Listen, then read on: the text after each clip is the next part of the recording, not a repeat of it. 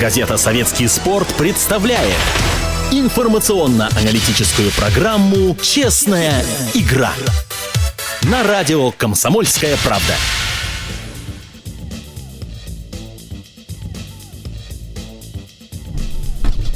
Добрый вечер. В студии Владислав Добрычев. Программа «Честная игра» в прямом эфире. Для вас ее готовят журналисты, обозреватели, эксперты, репортеры, все, кто любит советский спорт. Я хочу сказать, что сегодня последняя перед Новым годом программа, и в ней мы расскажем, разумеется, о всем, что запомнилось в этом году, ну а также самые свежие новости. Продолжается чемпионат континентальной хоккейной лиги по хоккею. Э, ну, хоккейная лига, хоккей, сам, сами понимаете, масло масляное. Ну, а первая медаль, которая будет разыграна в новом году, э, это награды чемпионата мира среди молодежных команд по хоккею. Он начинается в Калгари и Эдмонтоне, в Канаде, стало быть, в ночь с понедельника на вторник – ну и об этом мы тоже сегодня очень подробно поговорим. Свяжемся с Канадой. Там находится пресс-таше сборной России молодежной Михаил Зислис. Как говорится, получим информацию из первых рук.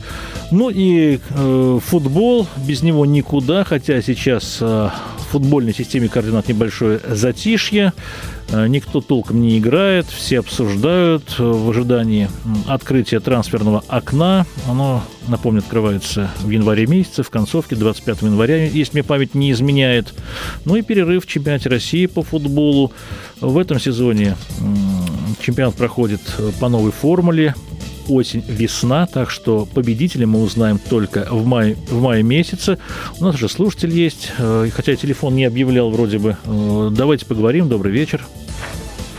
Здравствуйте, Владислав, Евгений. Да, Евгений. Ну вот хотел бы насчет биатлона. Угу. Ну вот э, затронуть тему. Вот сейчас, ну, как бы, ну, прошли этапы вот э, в шведском э, Остерсунде. Так, вот, да. Э, Хохфильцене, да. Да, да, да. В Австрии. Вот, вот порадовало, конечно, выступление Зайцевой, а вот, э, ну, за Зайцевой как бы там не видно, ну, больше конкуренток. Я имею в виду, ну, там, ну, молодых Вилухины, ну, той же там, э, ну, Багаль-Титовец. Понятно. А, вот что касается мужского биатлона, тоже хотел бы там вот ну, затронуть тему. Я слышал, что Максим Чудов вроде приступил к тренировкам. Э, Максим Чудов на этот вопрос вам ответит буквально через пять минут. Наталья Марьянчик, она уже на пути в студию. Ну, а почему вы забыли как-то вот э, еще... Евгений Устюгова? Ну, Евгений Устюгов, это понятно, это, это ветеран. А вот был молодой парень, который э, готов был закончить с биатлоном из-за того, что не было средств на тренировки, и он тяжелую болезнь пережил. Вот почему-то э, о нем мы ничего не говорим как-то. Вот, очень странно. А, а Волкове? Совершенно верно, да. Почему? Ну, вот, мне кажется, он как-то в тень, ну, в тень ушел, и потом вот сейчас начал как бы, ну, восстанавливаться. Он ведь же это из Мордовии, да, Волков? Да, совершенно верно. Ну вот, он ведь же это бывший лыжник, по-моему, да? Вот э, чего сказать не могу, того не могу. Ну, естественно, биатлонисты э, в основном из лыж, как бы биатлон приходит, мало стрелков, которые на лыжи встают. Ну да, согласен. Вот, поэтому вот сейчас Наталья Марьянчик подходит нам. Буквально через три минуты мы начинаем обсуждать биатлон. Э, тем более еще одна гонка должна состояться. О... Владислав, а вот насчет хоккея, ну, потом попозже позвоню там. Да, насчет, насчет хоккея отвечу, пожалуйста. А о чем говорите? О России, об НХЛ или во всем сразу? Ну, и об НХЛ, и о, о России. Об НХЛ это о Ванкувере, вот почему их ни матчи не показывают на ну, на общедоступном канале. Понятно. А общедоступный канал это Россия-2 или вы еще имеете в виду и спорт, э, который ну, входит в ГТРК? Ну, ну, там на спорт очень много матчей транслируется, до 10 в неделю. Возможно, там Ванкувер и м, показывают. А что касается канала Россия-2, то да, мы, вот последний матч, который я видел, это э, Вашингтон Чикаго, Чик... нет? Нет, нет, нет, нет, нет, нет, нет, нет. Ковальчук против Овечкина, Вашингтон, Нью-Джерси. Нью-Джерси, да. Да, и, кстати, игра мне понравилась. Мне понравился Ковальчук, в меньшей степени Овечкин. Я так вот э, подумал, Беллидинов поедет в начале января в турне, э, будет встречаться с игроками, просматривать матчи. И вот теперь Владислав, его... а вот еще бы хотел бы насчет молодежного. Вот будет молодежный чемпионат мира. Вот я посмотрел, там неплохие игроки вырисовываются. Там вот э, тройки. То, та же тройка вот Кучеров, Гусев и Барбашев. Они же в Нет, нет, нет, Барбашов, э, там нет центральных нападающих. Барбашов левый нападающий. Кучеров правый нападающий. А Телегин, Телегин, вот Его... мне, мне понравился. Телегин, да, Телегин в Северной Америке играет. Э, вот неизвестно, будет, будут ли Кучеров с Гусевым вместе в одном звене играть. Вот эту связку может Брагин разбить. Ну, а если кто и будет в центре у Кучерова и Гусева, то наверняка Михаил Григоренко, бывший партнер по Красной Армии этих э, ребят. Э, он уехал в этом сезоне, к сожалению, из ЦСКА, из системы ЦСКА в Северную Америку, в одну из юниорских лиг. Ну, претендует этот парень на а лучший вот на выбор. Вот тоже это супербомбардир, безусловно, и сейчас от клиента Игоря Ларионова это главное, в общем-то, главное, главное забивало в этой сборной. Но я хочу сказать, что в этой сборной все-таки с атакой все здорово. Проблема в обороне и темные лошадки вратари. В обороне нет конкуренции, и при том оцепили защитника габаритного Андрея Педана, который там играет за океаном. Честно говоря, Педан на юниорском чемпионате мира, вот, который состоялся в Германии весной, э, впечатление не произвел. Парень играл такой типичный североамериканский хоккей, весьма примитивный, на мой взгляд. Заметно он упростил свою игру. В основном втыкался, врезался. И вот был контрольный матч молодежки против американцев, наши победили, да. А, Педант, например, применил очень грубый силовой прием, хотя по правилам, по правилам, потом, правда, эм, пытался как-то оправдаться, но вот Брагин почему-то этого парня не включил а, в заявку. Мы все, в общем-то, в недоумении. Вроде бы кому-то надо защищать и нашего лидера, и капитана Евгения Кузнецова, Педан может скинуть перчатки э, при случае. Но все-таки Брагин считает, что на первом месте должна быть игра и сделал приоритет э, в пользу игровиков. Ну вот мы об этом спросим пресс-старшего Михаила Зислица, который находится в Калгари и свяжется с нами буквально через э, минут 15-20. Так что, Евгений, оставайтесь на связи, я жду вашего звонка, и на все вопросы ваши мы получим ответ. Спасибо большое. Программа «Честная игра» продолжается. Ну, раз уж дозвонился слушатель, то напомню, телефон прямого эфира 8 800 200 ровно 9702. Э, так что, как только появится Наталья Марьянчик с рассказом о биатлоне, мы опять-таки открываем вот эту вот телефонную линию. Звоните и, как говорится, э, будем будем на связи. Ну, а что касается биатлона, то 29 декабря в немецком Гельзенкирхене состоится последняя рождественская гонка – это этапы Кубка мира, разумеется.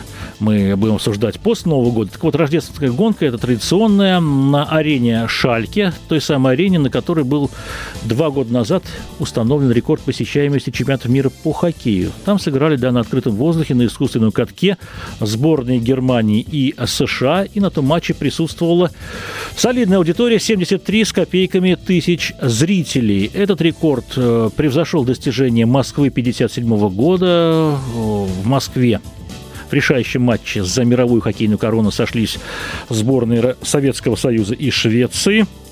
И несмотря на то, что уже был построен э, стадион Дворец спорта в Лужниках, э, в общем-то, решили ре, матч очень важный провести на открытом воздухе. Собралось очень много зрителей, более 50 тысяч, и э, нашим Нашим нужна была только победа, шведов устраивала ничья.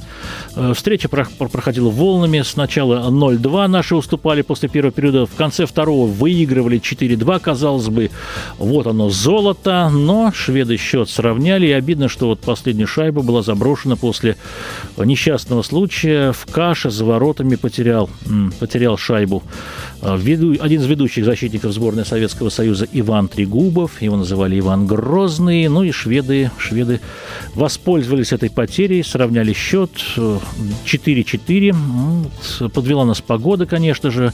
Э, оттепель пошел такой мелкий дождик, и в итоге лед превратился э, в лужи, снег там не счищался, словом, вот так вот мы к сожалению, не смогли выиграть чемпионат мира в родных стенах. Ну и вот Гельзенкирхен, это будет гонка рождественская, которая которые, я надеюсь, нас всех а, порадуют. Ну, а насчет героя, то э, все-таки им э, насчет героя. Да, Наталья Марьянчик у нас пришла. Вот сейчас, Евгений, я скажу. Герой – это Дмитрий Малаш... Малышенко из Питера. Наталья о нем чуть подробнее расскажет. Добрый вечер, Наталья. Добрый вечер. Я советую надеть наушники для плеча, чтобы слышать наших дозвонившихся. Они есть, кстати. И вот сразу вопрос. Наталья, рождественская гонка – это ведь шоу, да? Да, конечно, это в первую очередь шоу, а спортивная составляющая здесь уже на втором плане. Ну вот пока вас не было, я вынужден был заполнять паузу, рассказал об этой арене, на которой был установлен рекорд посещаемости чемпионатов мира по хоккею. Вспомнил, что 57 год, Лужники, где был установлен прежний, поставлен прежний рекорд, который был бит. Вот. Наталья, скажите, пожалуйста, а кто из россиян примет участие в рождественской гонке? А, за нашу команду представит Андрей Маковеев и Яна Романова. Ну, может быть, покажется неожиданным на первый взгляд этот состав, но у тренеров есть объяснение. Что касается женской части, Яна Романова у нас не отобралась на январские этапы Кубка мира, хотя в декабре, как мы помним, она выступала не слишком удачно. Э, тренеры объясняют эту тему, что они не хотят отрывать девушек из первой команды от подготовки. Наша команда сейчас проводит сборы в немецком рупольдинге, если говорить о женской части. Э, Яна же после того, как выступила на ижевской винтовке, полетит сразу в, э, Неме... Э, в Германию, чтобы выступить в рождественской гонке. Что касается Андрея Маковеева, то, наверное, это действительно сильное звено. У Андрея, как мы помним, уже есть медаль на декабрьских этапах э, Кубка мира. Он доказал, что является одним из лидеров команды. Его козырь – это быстрый бег, и в совокупности с точной стрельбой Романовой, может быть, как раз пазл и сложится. Угу, понятно. Ближайшие турниры Оберхоф, Чехия, Италия, все это пройдет в таком автоматном режиме в течение января. Вот наш слушатель интересуется вот насчет Максима Чудова. Он приступил к тренировкам или нет? Да, Чудов приступил к тренировкам. Он недавно вернулся из Франкфурта, где он прошел окончательное обследование, сдал все анализы. Врачи подтвердили, что тренироваться ему можно. Это не угрожает состоянию его здоровья. И Максим буквально на прошлой неделе приступил к тренировкам. Наш корреспондент с ним общался. Он настроен очень оптимистично, очень бодро. Вряд вряд ли можно говорить о том, что Чудов будет готов уже в этом году э, выступать на каких-то серьезных стартах. Возможно, он выступит весной на чемпионате страны, но это, конечно, все будет в таком несколько разгрузочном режиме, так как биатлонисты первой команды уже давно тренируются, Максим вот только приступает. Но к следующему сезону Чудов намерен готовиться очень серьезно и уже возвращаться вот на свой лучший уровень. Понятно. Я все время вижу Чудова сидящим во дворце спорта вот, Уфа-арена на хоккейных матчах матчах своей любимой команды. И если раньше он, в общем-то, такой вызывал интерес, то сейчас как к нему народ привык, и ажиотаж спал.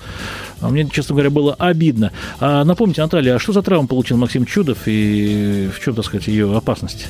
А, вы знаете, у Максима была даже не травма, а такое, если так можно сказать, заболевание. У него были проблемы со спиной. Э, в позвоночнике там был защемлен какой-то, если я ошибаюсь, диск.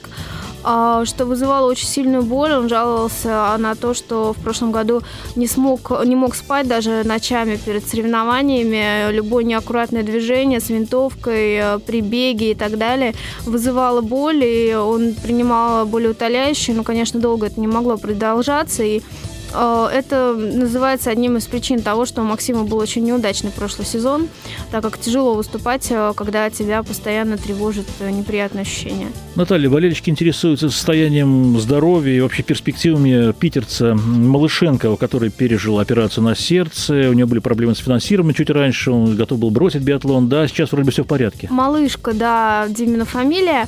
А, Малышка, извините, пожалуйста, да, конечно. Да. Я уж совсем. Новичок нашей команды пока, конечно, конечно, можно немножко запутаться. Да, у Димы все в порядке. На самом деле, я с ним говорила на эту тему. Он очень против того, чтобы акцентировать вот так вот внимание на его непростой действительно судьбе. Он говорит о том, что эти проблемы с сердцем, а, хотя действительно имели место, они не были настолько серьезными. Диму фактически заставили сделать операцию врачи, хотя никаких неприятных ощущений он не испытывал, но ему эта операция была условием его дальнейшего допуска в спорт. Вот Дима рискнул и не прогадал. Все все прошло успешно. Что касается финансовых сложностей, к сожалению, очень многие наши молодые биатлонисты с таким сталкивались, э, так как пока у тебя нет имени, и Санкт-Петербург не самый благополучный регион в этом плане, хотя много питерских биатлонистов у нас в сборной. Это и Наталья Сорокина, и Катя Юрлова в женской половине, и двукратный олимпийский чемпион Дмитрий Васильев представляет этот регион, но ситуация там не всегда благоприятная. Э, Диме вот помогли спонсоры, и, как мы видим, это было не зря. Теперь он его наигрывают на последний этап нашей эстафеты. Наталья Марьянчик была в прямом эфире радио «Комсомольская правда» в программе «Честная игра». Большое спасибо за очень интересный рассказ о биатлоне и с наступающим Новым годом. Проект советского спорта на радио «Комсомольская правда». Программа «Честная игра».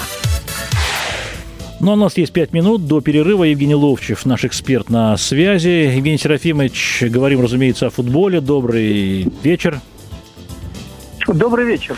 Извините Добрый. за небольшую задержку, за то, что заставили вас не, ждать. Не-не-не, а я люблю биатлон. Во-первых, я, я вообще, понимаете, из тех советских детей, которые, даже если бы сейчас соревнования кто дальше плюнет там было бы, я все равно бы, наверное, смотрел бы эти соревнования, потому что я вообще за соревнования. Понимаете? Да, да, но раньше биатлон показывали раз в 4 года в олимпийские сезоны, очень да, редко. Но, да. но я вам скажу, конечно, нас избаловали, и сами, э, э, сами спортсмены избаловали, не только телевидение, тем, что побеждали, побеждали. И вот, кстати, когда там разговор о сердце пошел, да, э, все равно это бесследно не проходит, но самое главное, я вспомнил, как Борис Александрович Майоров, с которым я жил в одном доме на ВДНХ, э, он когда-то э, сказал очень э, крылатую фразу. Ему сказали, спорт это здоровье. Он говорит, здоровье это когда утром откроешь форточку и зарядку делаешь. А когда тебя 120-килограммовый Рагулин ну, может, 100 килограммовый, да, Рагулин в борт бьет, какое же это здоровье. Так вот,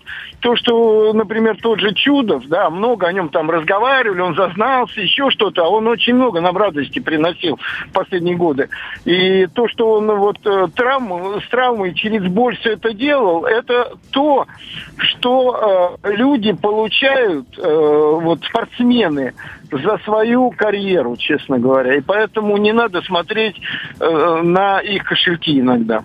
Понятно. Евгений Серафимович, э, сборная России проведет контрольный матч по футболу, разумеется, против Уругвая. Команда, которая вошла в четверку лучших на прошлом чемпионате мира, это Диего Фарлан, MVP э, мирового первенства. Хотя... Надо еще сказать о том, что они на первенстве Южной Америки. Выиграли, да, конечно, конечно, конечно. Победили на первенстве Южной Америки. Там, правда, бразильцы провалились с аргентинцами дружно, поэтому... Ну, я провалились, а они не провалились. Вот, вот и вся история. Да, он дубль сделал Диего Ферлан, э, Фарлан в финале. Как вы думаете, вот э, хороший соперник э, перед чемпионатом Европы?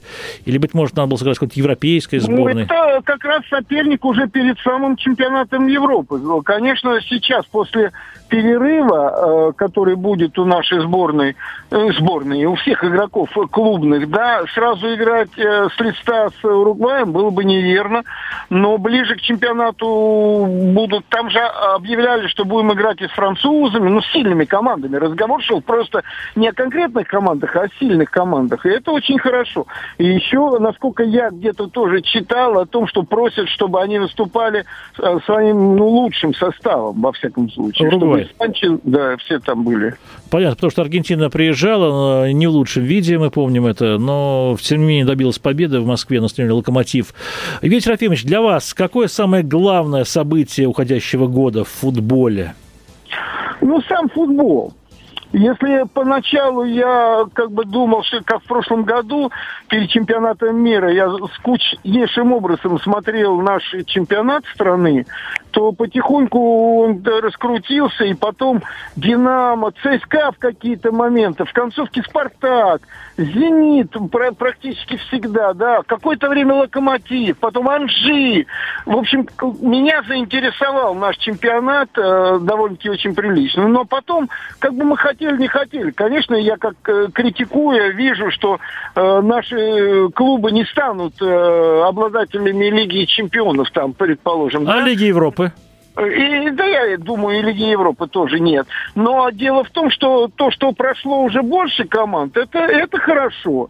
И это маленький успех. То, что сборная попала на чемпионат, это успех. Мы можем говорить о том, что вот наши легионеры не играют. И, кстати, вот недавний матч Челси, Челси и, по, этот, и Тоттенхэм, да? Да, да. Для меня показателен был. Там за Тоттенхэм Э, первый и второй тайм играл Адебайор, а второй тайм еще играл и Павлюченко. И вот здесь не надо ничего объяснять, почему Адебайор звезда, а Павлюченко игрок довольно-таки средненький. Понимаете, в чем дело? Ну вот там да. все показано в этой игре было. Вот как один играл и как другой играл. Один может принять мяч, может отдать, может заслонить, может на грудь в куче игроков в штрафной принять, ударить поворотом, забить гол может. Второй выходит и куда-то не туда бежит, что-то не так делает, потом забьет какой-нибудь гол и слышит, э, значит, э, поддержку со стороны Редна, по- поддержку именно такой. Не, нам этот игрок нужен. Да, Евгений Серафимович, извините, пожалуйста, большое вам спасибо. У нас мало времени. Э, Встретимся после перерыва.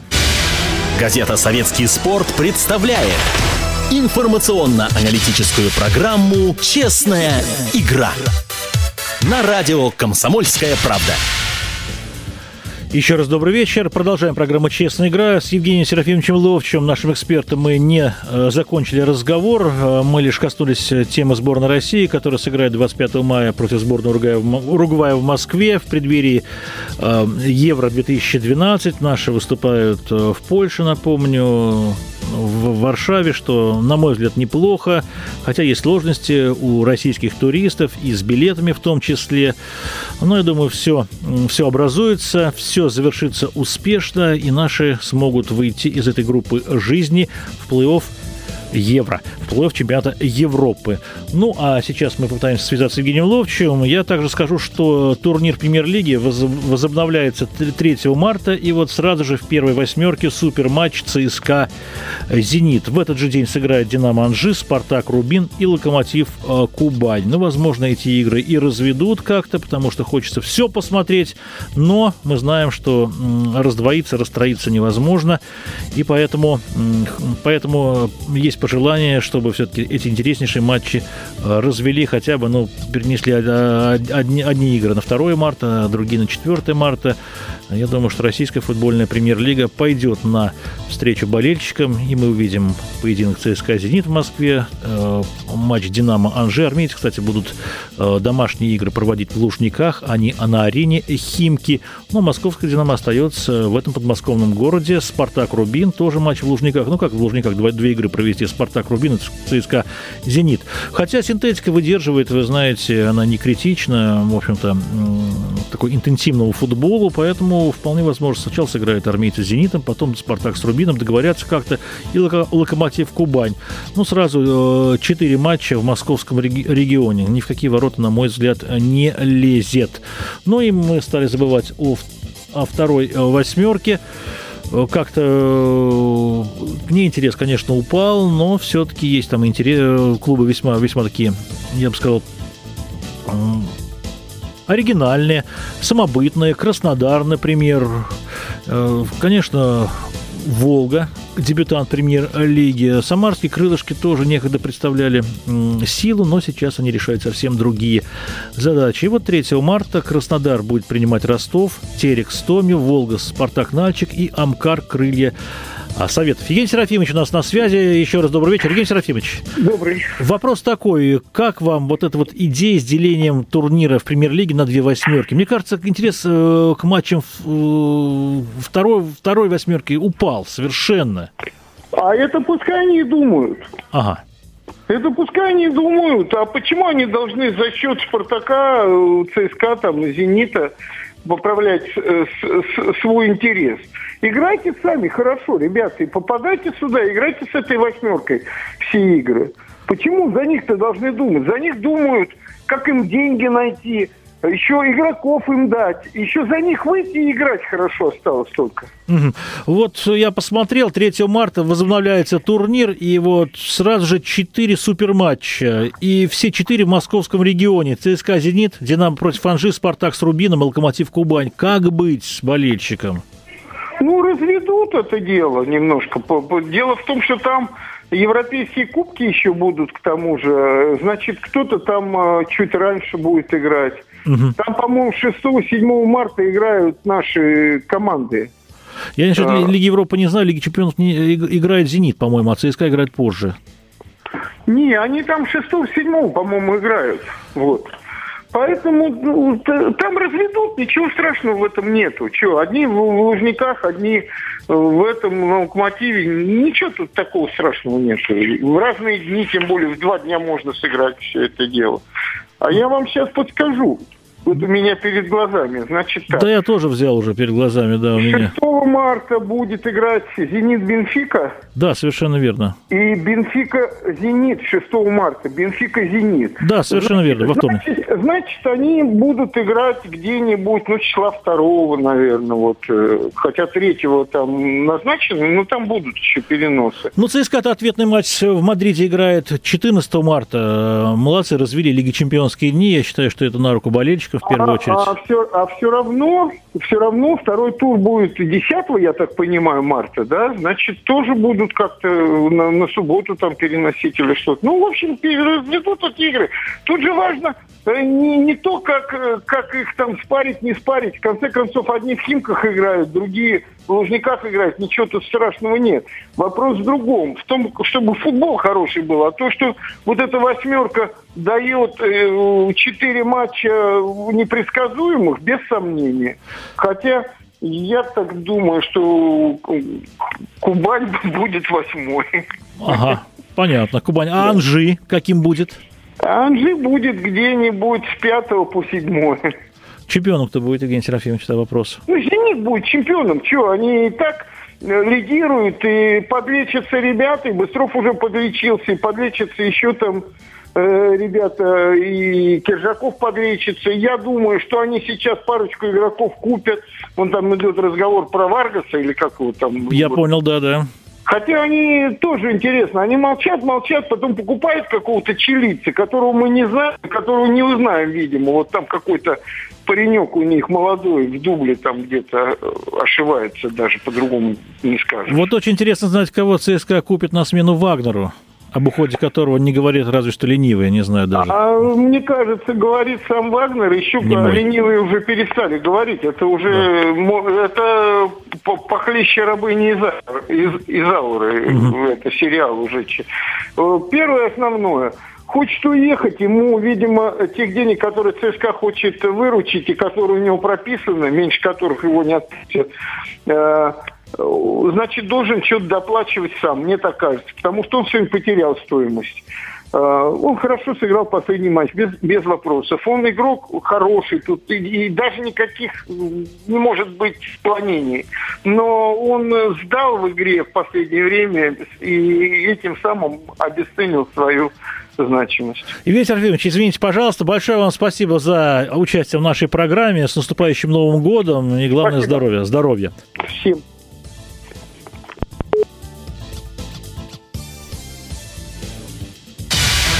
Проект советского спорта на радио «Комсомольская правда». Программа «Честная игра». Ну, наконец-то мы покончили с футболом. Теперь можно поговорить о хоккее, потому что мало того, что продолжается чемпионат континентальной лиги, и сегодня интересные матчи состоялись. Московский «Спартак» принимал «Магнитку», уступил 1-2, а в пятницу красно-белые, в общем-то, прервали свою черную серию из поражений, смогли обыграть омский «Авангард». «Авангард» возглавил новый главный тренер, точнее, новый старый главный тренер Фин Раймус Сумманин, и потерпел он два поражения подряд. Правда, сегодня амичи в подмосковном Чехове одолели своего, пожалуй, самого принципиального соперника последних сезонов. Местный «Витязь» со счетом 2-1. Причем нелегко складывался этот матч, но об этом чуть попозже. А напомню, 27 декабря в 7.00 сборная России молодежная проведет первый поединок чемпионата мира в канадском Калгари против сборной Швейцарии, с которой у нас не самые лучшие взаимоотношения. На связи пресс-таше сборной России Михаил Зислис. Кстати, Михаил в прошлом сезоне работал в этой должности и помог. Я, в общем-то, э, не беру свое слово обратно, сборной завоевать золотые медали. Причем сенсационно. Михаил, добрый, добрый день у вас. Да, у нас добрый день, всем добрый вечер в России. Конечно, лестно очень слышать такие слова, хотя мое участие, наверное, было самым минимальным, каким могло быть. Но, тем не менее, приятно слышать слова по поводу прошлогодней победы. Понятно. Михаил, какая сейчас, какие погоды стоят в Калгари? Мороз, небось? Нет, как ни странно, вот обычно пугают холодами, если приезжаешь в Альберту, говорят, здесь сибирские морозы, но их здесь нет и в помине. Очень мягкая погода, где-то колеблется ноль, э, ве- вечером небольшой минус, вот, а так бывает ноль плюс какая-то. Но э, сразу скажу, что это не та погода, которая в России, когда невозможно ходить, слякоть и противно. Здесь все очень сухо, красиво. Снег убирают? Вот, поэтому да? здесь очень приятно. Понятно. Как арена Садлдом? Там сборная России проведет матчи свои? А, мы пока там еще ни разу не были. Вот сегодня после обеда у нас будет первая тренировка на Садлдоме, потому что а, все это время мы занимаемся в тренировочном комплексе, который расположен в Канадском Олимпийском парке. Современный комплекс э, окончательно построен был только несколько месяцев назад. Там четыре арены. И вот мы там занимаемся. Причем это могу сказать, что это комплекс, там готовятся Канады различных возрастов. То есть, э, в моем понимании, это место Новогорск. Но я могу с трудом представить, что, вот, например, на базу Новогорск пускали сборную Финляндии. Угу. Канадцы в этом не видят ничего зазорного. И вот наша команда там тренируется э, каждый день. И сразу должен сказать, что очень неудобный момент. Э, на время группового турнира нам не дали раздевалку в Саделдоме. И поэтому приходится каждый раз, придется заезжать, забирать э, вещи, ну, то есть форму, и потом только ехать в Садолдоу. Ага. Соответственно, после тренировки то же самое. Угу, понятно. Это что, что за дискриминация? Или канадцы уже такой превентивный удар наносят, э, дабы выбить а, ну, почву уверенности из-под наших ног? Я, честно говоря, не знаю, чем это можно объяснить, потому что, ну, можно сказать, громко, сейчас немножко скажу, все-таки чемпиону мира должно быть э, ну, чуть более... Приоритет, конечно, конечно, уважение. Вот, и ну, мне непонятно. Может, как-то это связано. Мне рассказывают, что с Калгари они после новогодних праздников, перед тем, как они поедут на выезд, э, возра... значит, возвращаются, они будут тренироваться в Садолдоме. В общем, э, или ждут, когда приедет молодежная сборная Канады, которая играет в другой группе в Эдмонтоне, только с четвертьфинала э, сможет приехать сюда. В общем, пока мне сложно это объяснить, но получается очень неудобно.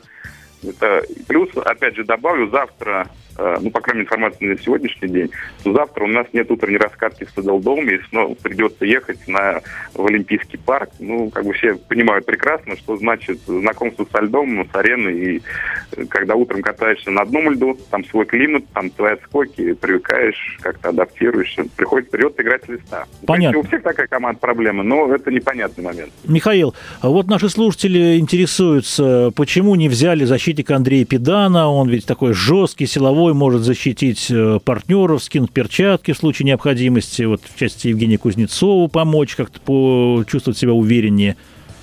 Ну, я сразу скажу, что молодежный чемпионат мира, за исключением легендарного чемпионата 1987 года, это не место, где ребята сбрасывают перчатки и начинают драться, потому что тем самым ты подведешь команду. Это во-первых.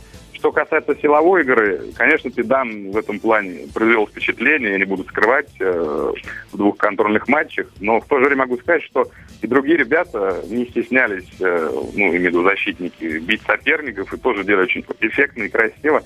Я думаю, что э, силовой составляющей в этой сборной в защите, по крайней мере, присутствует достаточно. Тренеры сказали, что они колебались до последнего момента, вот именно между Педаном и Ильдаром и Сангуловым. Из Уфы, Я думаю, да. что сказалось то, что все-таки Сангулов, он был все время со сборной, он проехал суперсерию целиком, он играл здесь, они его больше видели. А у Педана предыдущий опыт э, выступлений в суперсерии на юниорском чемпионате мира был не очень удачный. Наверное, я думаю, все это внимание принималось.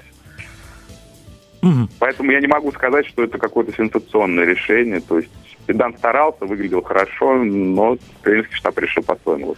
Хорошо, Михаил, большое вам спасибо. Желаю вам успехов, конечно, победы, разумеется. И я думаю, что вы не в последний раз в гостях э, у радио «Комсомольская правда» в программе «Честная игра». Это был Михаил Зислис, пресс-таше молодежной сборной России, который стартует э, на турнире 27 декабря. Матч э, со Швейцарией начинается в 7 утра по Москве. И все поединки группы наши играют в одно и то же время. Начинают в 7 утра. Прошу это запомнить. Единственное, конечно, обидно, что чемпионат показывает платный канал ТВ+, но если сборная России попадет в финал, разумеется, здесь подключатся и центральные каналы, как было в прошлом году, когда Первый канал транслировал э, главный матч, финал. Так что все мы на этом надеемся и верим в успех сборной России, у которой очень мощная атака, чуть слабее оборона и непредсказуемые вратари. Ну а теперь мы поговорим о наших баранах, о московском «Спартаке», в частности и «Магнитке». Матч между «Спартаком» и «Магниткой» состоялся в Сокольниках. Мы все болеем за красно-белых, потому что команда бьется за выход в плей-офф под руководством нового главного тренера Андрея Сидоренко. Дмитрий Нестеров, наш корреспондент, побывал на матче «Спартака» и «Магнитки». Увы, «Спартак» уступили 1-2, хотя Сидоренко посетовал, что очень много моментов упустили и пропустили глупейшие шайбы. Так ли это, э, Дмитрий? Добрый вечер, Владислав. Да, действительно так. Э, очень много моментов Спартак упустили, особенно в первом периоде. Это касается э, действительно зрители даже, наверное, со счета уже сбились, э, сколько моментов э, создали красно-белые. А сколько зрителей было вопрос после победы? Зрителей было по протоколу 2800 человек. Ну, неплохо. Да, для «Спартака» это неплохо, если учесть, что по тому же протоколу после «Авангарда» там стояла цифра 1900. Угу, это в юбилей, понятно. Да.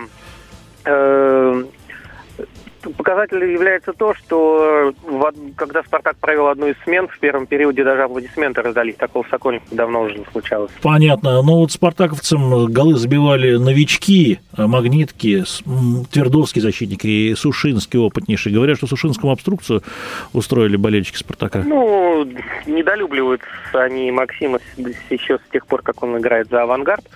Не знаю уж, чем это объяснить, но тем не менее, ну, не сказать, чтобы обструкция, но такую достаточно обидную кричалку, но без, без применения ненормативной лексики они использовали. Но, в общем, Тим э, Максим отреагировал по-своему, забил решающий гол. Понятно. Третьем, э, Были у «Спартака» шансы отыграться? Да, были шансы Спартака отыграться, несколько, несколько отличных моментов выпускали и Ледучин достаточно активен был, э, несколько моментов э, упустил и Госса, и, и Ружечка. В общем, практически все отметились э, опасным моментом в воротах, но, сожалению, не удалось ничего сделать. А вот, кстати, голы Магнитогорского металлурга, ну, не, не сказать, чтобы они во многом были случайными, но гол Сушинского получился, да, действительно довольно курьезным. Два спартаковца промахнулись Э, по шайбе, которая была на пятаке.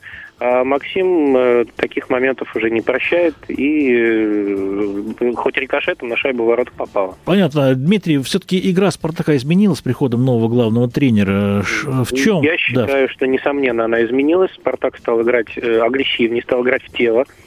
Э, то есть э, Спартак стал играть так, как хотел предыдущий наставник Виктор Пачкалин. Э, вот, а Сидоренко это сделать удалось. Команда сдвинулась, сдвинулась все с мертвой точки. Действительно, как, может быть, штамп, штампованным будет звучать, но могу сказать, что глаза у команды загорелись, действительно. То есть нет вот этого вот равнодушия, нет, безнад... нет вот этой безнадеги, которая которая охватывала сразу, когда матч Спартака в ноябре э, смотрели зрители. Вот. И, собственно, сразу результат пришел. Все матчи, абсолютно все матчи при Сидоренко команда, э, команда действовала вот так вот агрессивно. И, так положа руку на сердце, ну, не должна она была из этих трех всего один матч. Понятно. Дмитрий Нестин, да. Дмитрий, большое вам спасибо. У нас мало времени. Программа «Честная игра» подошла к концу. Заходите на наш портал softsport.ru, читайте «Газет Советский спорт». До новых приятных встреч. Проект советского спорта на радио «Комсомольская правда». Программа «Честная игра».